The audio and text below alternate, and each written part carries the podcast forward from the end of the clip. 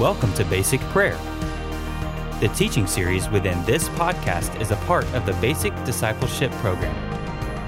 In Luke 11 1, the disciples asked Jesus, Lord, teach us to pray.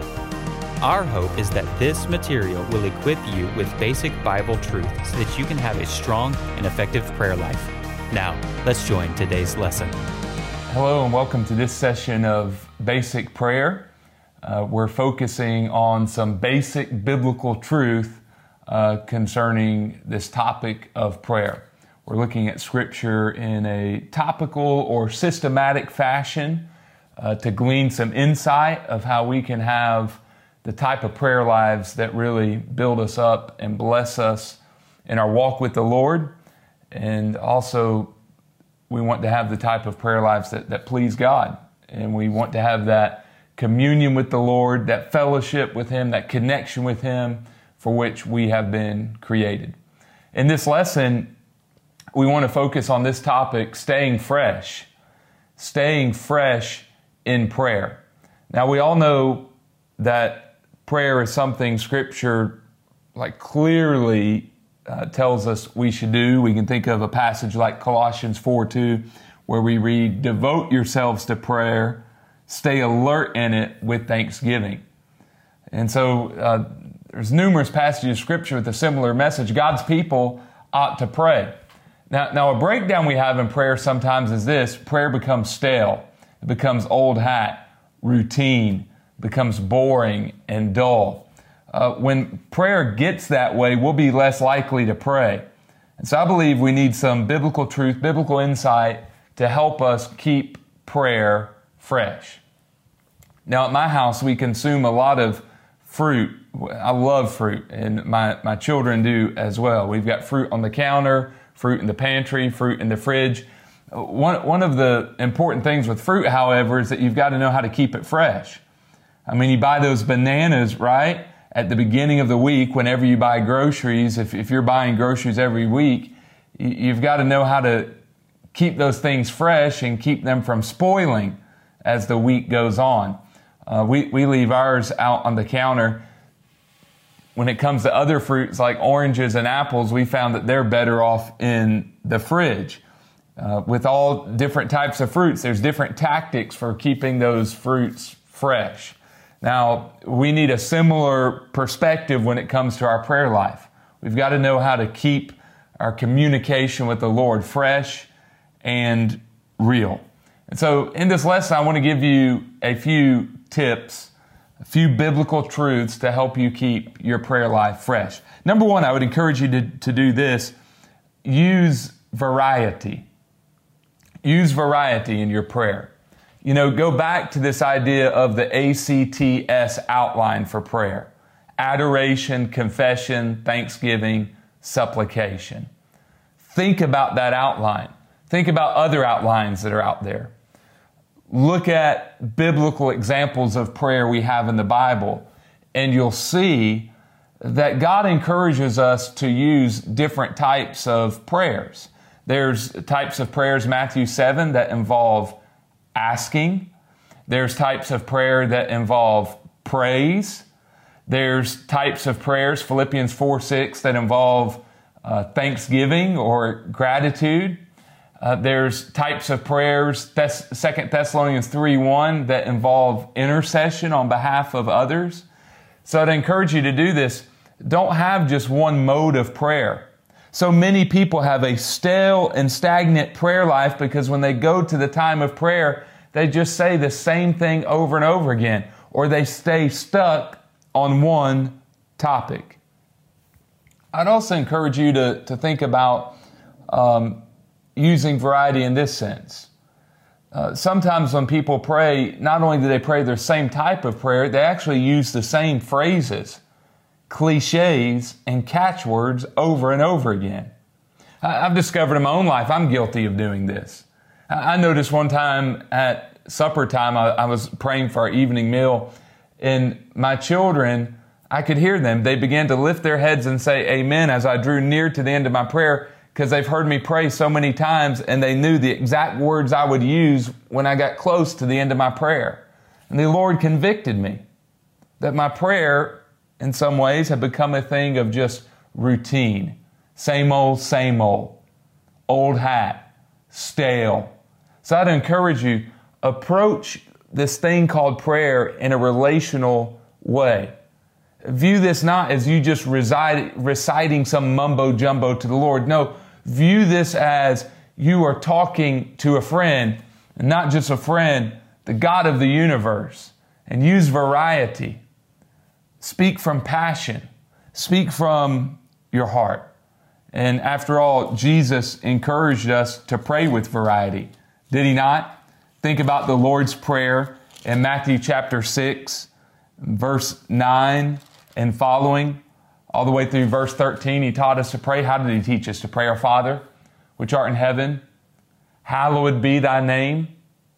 That's a form of praise. Thy kingdom come, thy will be done on earth as it is in heaven. That's a form of request and submitting to God's will. Give us this day our daily bread. That's a form of request for provision. And forgive us our trespasses as we forgive those who trespass against us. That's a prayer of confession, but also a prayer of help. And lead us not into temptation, but deliver us from evil. That's a request regarding sin. For thine is the kingdom and the power and the glory forever. Amen. That's a praise. So notice from Jesus' teaching, this thing called prayer should involve variety. Number two, if you want to keep prayer fr- fresh, do this. Respond, respond to what I would call prayer prompts. Throughout the day, we are all bombarded with a multitude of thoughts and emotions. We encounter all types of circumstances, all types of people, and all types of problems. Some of the things we face are good, others are bad, some are neutral. A secret of having a strong prayer life is this learning how to take the various circumstances and seasons of life and turn them into opportunities for prayer. Oh, your prayer life will go to the next level when you learn this secret. Oh, your prayer life will stay fresh when you learn how to do this in your daily life. What do I mean by this? Well, consider what the psalmist said in Psalm 56 3. He said, Whenever I'm afraid, I will trust in you. Whenever I'm afraid, I will trust in you. So notice what the psalmist did. He used his fear as a prompt to pray. It was like a indicator light on the dashboard of life for him. Although he didn't have a car back then, right? But you get the picture.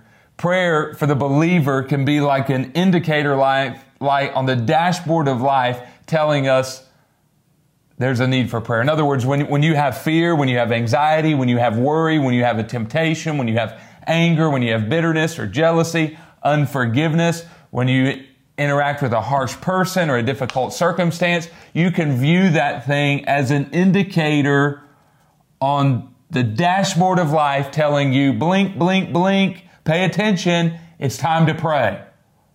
So instead of giving in to those toxic thoughts, use them as a diving board to jump into the pool of prayer.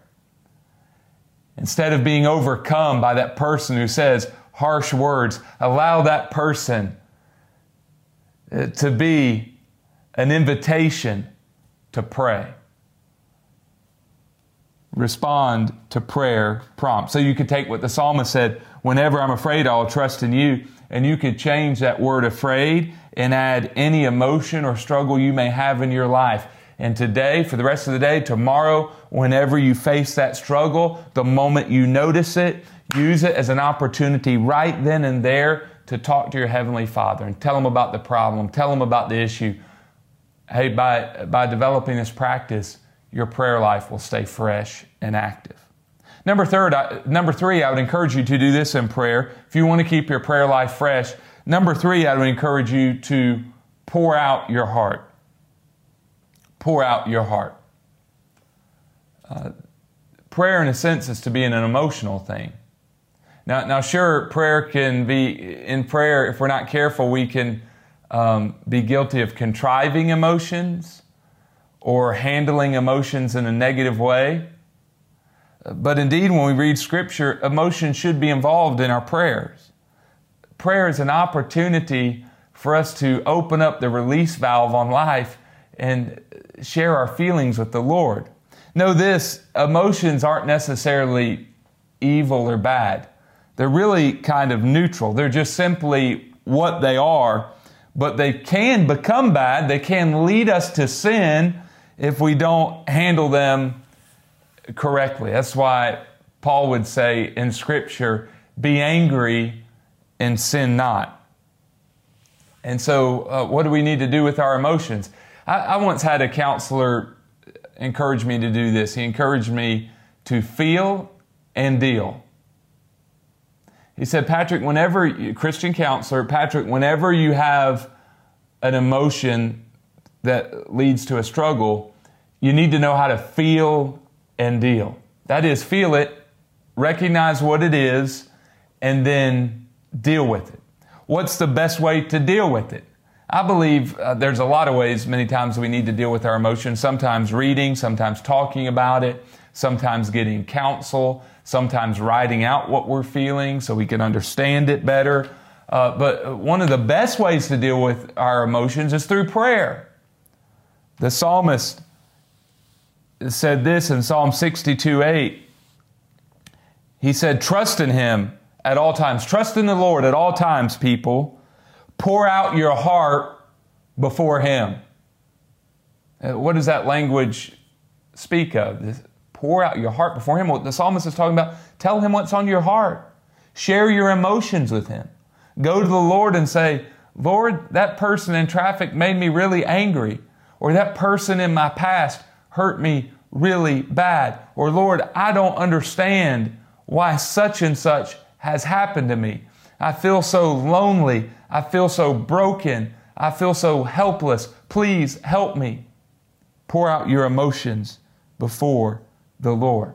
By doing this, you'll keep prayer real, and then you'll make prayer a release. It'll be an opportunity for you to, in a healthy way, vent your feelings to the Lord.